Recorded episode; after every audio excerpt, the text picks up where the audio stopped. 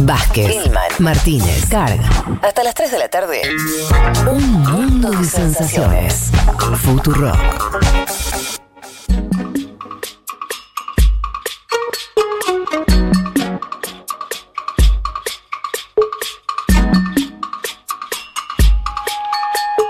Les decíamos al inicio de este programa que íbamos a intentar comunicarnos eh, con eh, Daniel Carvalho, él es concejal de Medellín en Colombia y por suerte sí estamos en comunicación con él. ¿Qué tal? Daniel, te saluda Federico Vázquez de Buenos Aires. Muy buenos días, Federico. Un saludo para ti y para todos los oyentes.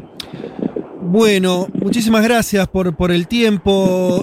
Nosotros, eh, Daniel, te conocimos, en realidad llegó de manera, así- bueno, es muy de esta época, eh, videos que se viralizan, en este caso una intervención tuya eh, en lo que entiendo sería la legislatura en Medellín, hablando sobre la represión y de qué manera eh, funcionaban las fuerzas policiales. Y no, nos pareció interesante ese testimonio, desde ahí salió la posibilidad de conversar como para charlar con vos un rato sobre cómo está viviendo Colombia y en particular Medellín, donde las, la- las manifestaciones fueron particularmente intensas o lo están siendo todavía.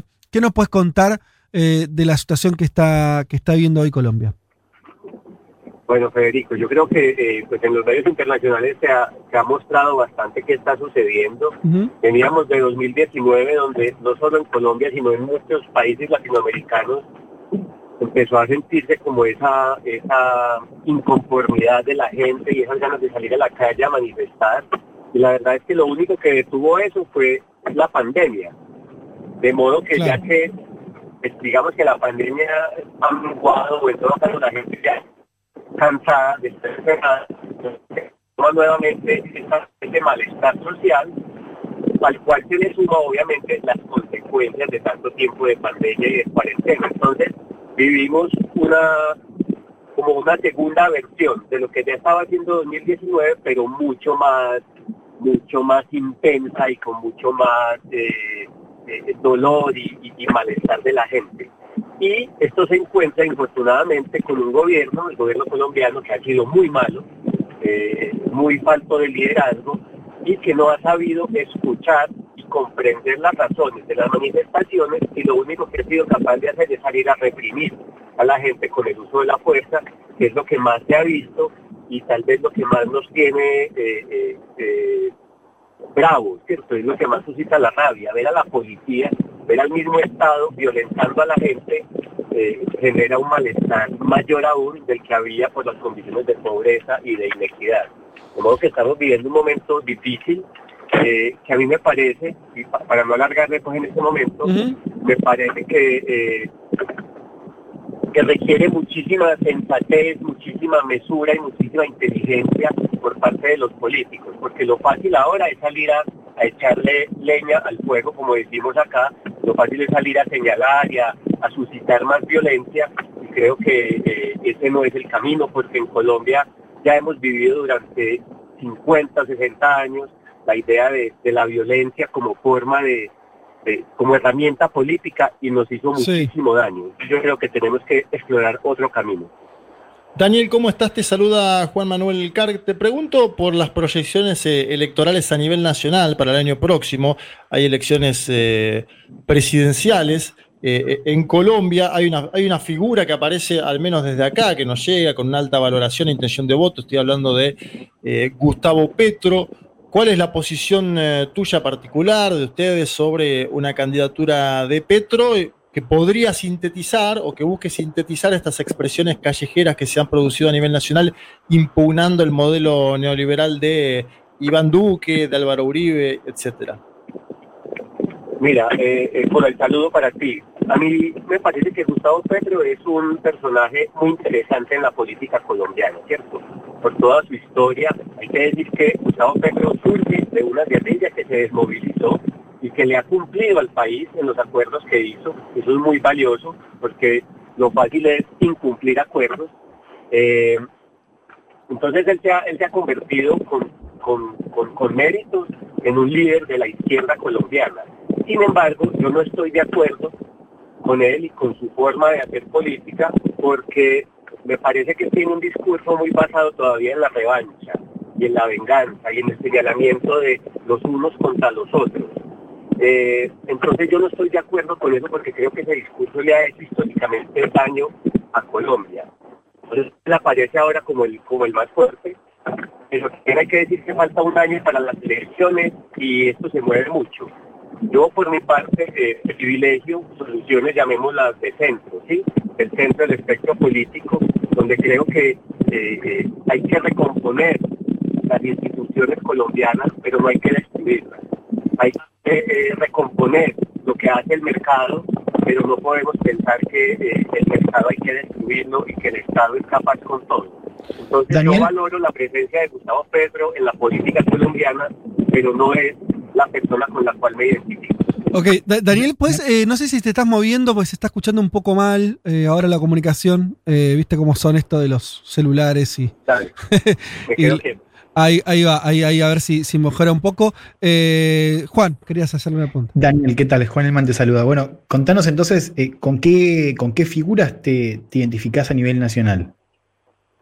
Mira, eh, actualmente en Colombia hay un grupo de, políticos y de mujeres políticas de lo que podríamos llamar el centro del espectro. Eh, hablamos de Sergio Fajardo, Humberto de la Calle, Ángela Robledo, Angélica Lozano, la misma alcaldesa de Bogotá, Claudia López. Son figuras que para mí representan ese centro progresista eh, que no quiere continuar con las políticas de Álvaro Uribe y de su gente, pero que tampoco cree que, Colombia necesite, digamos, una eh, revolución socialista como las que han vivido otros otros países aquí en, la parte norte del, continente. Eh, claro. Son, son, personas que tienen una historia de que saben gobernar, una historia de que saben hacer alianzas, alianzas, digamos, legales y transparentes, y yo pues ya como que, será que ya me he vuelto viejo, pero ya no, mm. yo no creo en la revolución, no creo que necesitemos revoluciones en América, necesitamos reformas. claro. Esos son los personajes con los cuales me identifico. Ahora, ahora, yo te quería preguntar justamente por, el rol de los alcaldes en esa respuesta de las fuerzas de seguridad. Nosotros te, escuchamos esta semana eh, un alegato muy interesante respecto a, a, la violencia y las fuerzas de seguridad, sobre todo el ejército colombiano. Y un poco, digo, yo te, preguntaba por el caso de, López, pero también de otros alcaldes, el alcalde de Cali, el alcalde de la propia Medellín, en el Quintero. ¿Vos cómo, cómo evalúas su respuesta eh, a lo que fueron las, las movilizaciones? Porque son alcaldes que si bien se han distanciado un poco de la respuesta oficial y más radical del urismo, también han sido criticados por otras, eh, otros sectores que, que, se movilizaron por haber sido bueno, también bastante represivos en cómo respondieron a estas manifestaciones. ¿Cómo, cómo lo evalúas vos? Mira, eh, lo que hay que decir que realmente los alcaldes en Colombia no tienen una autoridad real sobre la policía, ¿cierto? Hay, unos, hay unas instancias de concertación donde el alcalde le dice a la policía qué podría o qué debería hacer, pero la policía se manda sola. Y ahí hay uno de los problemas más grandes que tenemos, así pienso yo, porque porque el, porque el poder de las armas no puede estar por encima del poder civil. Y eso es lo que hemos visto muchas veces. Ahora bien, dentro de eso, el alcalde de Medellín, la alcaldesa de Bogotá, sí le dijeron al gobierno nacional claramente que no querían una militarización de la ciudad. Y eso me parece muy positivo. Por otra parte, también estos alcaldes y la alcaldesa han intentado eh, establecer otras instancias de diálogo y conversación. Finalmente lo que está pidiendo la gente es que la escuchen entonces ha habido mandatarios locales que se han jugado esa carta de la, de la conversación y la negociación y a mí me parece que, es adecuada.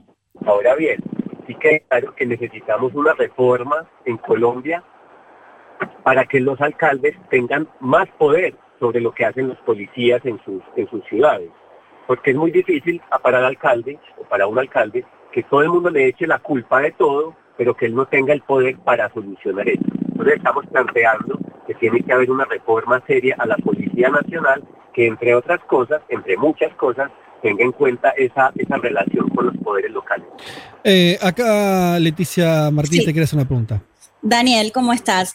Eh, Hablando de la represión en las protestas y lo que vemos como violencia directa de un asesinato o heridos, vos planteabas en una parte de tu discurso una canción que me impactó mucho que les hacían cantar, entiendo que a los militares cuando los se preparaban justamente de a los guerrilleros esperaremos con no, no me acuerdo qué tipo de armas y a sus mujeres violaremos. Algo que se está viendo también que hay violencia sexual, que hay mujeres y me imagino que hombres también denunciando esto.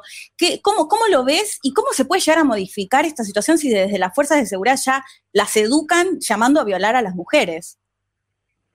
Eh, sí, hola, con, con el saludo. Eh, definitivamente, pues, e infortunadamente, las mujeres y sus cuerpos han sido históricamente eh, eh territorios de conquista o trofeos, ¿cierto? Eh, eso es, pues esto es eh, terrible desde todo punto de vista y yo creo que uno de los principales eh, temas que tiene que tener la reforma a la policía y al ejército en Colombia tiene que ver con eh, asuntos de género. Cómo se trata a las mujeres adentro de las mismas Fuerzas Armadas, hay muchísimo por decir, hay muchas quejas, y también cómo las Fuerzas Armadas tratan a las mujeres. Es muy triste tener que decirlo, y yo se lo he dicho en Medellín a los generales de la policía, es muy triste que a las mujeres les dé miedo de la policía, que los policías sean a veces los Mm. principales acosadores de las mujeres. Esto es un hecho aquí y yo creo que en las fuerzas militares, por lo menos en toda América Latina, pues ahí necesitamos una reflexión como sociedad, obviamente, pero también adentro de los cuerpos militares. ¿Qué les enseñamos a los militares sobre las mujeres? ¿Qué saben los militares, qué saben los policías sobre los miedos, los, los, los temores de las mujeres a la hora de, ser, pues, de, de- ejercer su derecho a ser ciudadanas y caminar tranquilamente por la calle? Ahí pues, no tengo una respuesta, pero sí creo que tiene que ser un tema central en la reforma de la policía y tiene que ser un tema central en la campaña electoral del próximo año que como ustedes dijeron pues se vuelve tan importante. Estamos hablando con Daniel Carvalho, es concejal de Medellín, en Colombia. Daniel, te agradecemos muchísimo el tiempo que, que nos dedicaste y nos acercaste varias cuestiones que tienen que ver con la realidad ecuatoriana, eh, colombiana, en el marco sobre todo de estas protestas que todavía continúan, que eh, el rol de, las fuerzas de seguridad eh, y, bueno, y todos los cambios políticos que, que eso deriva en la realidad colombiana. Te agradecemos muchísimo, fue muy valioso tenerte estos minutos. Un saludo desde acá, desde Argentina. Oye, muchísimas gracias a ustedes por la invitación, gracias por interesarse en lo que está pasando en Colombia, gracias por visibilizar estos problemas que estamos teniendo con la policía. Un saludo muy grande allá en Buenos Aires, una ciudad que no conozco y que me muero de ganas de conocer, así que espero que se me cumpla ese deseo. Ah, Feliz día para todos. Seguramente, y bueno, cuando pase la pandemia, eh, seguramente mu- muchos aprovecharemos también para conocer lugares que no conocemos, así que eh, de acá te... te- te Vos venís a- y nosotros vamos, ¿te parece? Claro, hacemos intercambio y nosotros Las vamos a dos- Las dos me Medellín. gustan, Dale, las dos me gustan. un abrazo grande. Cuídate mucho, hasta luego. Vázquez, Carg, Elman, Martínez. Seamos conscientes de nuestra posición en la División Internacional del Trabajo. Lo demás, lo demás, no importa nada. Nada. Un mundo de sensaciones.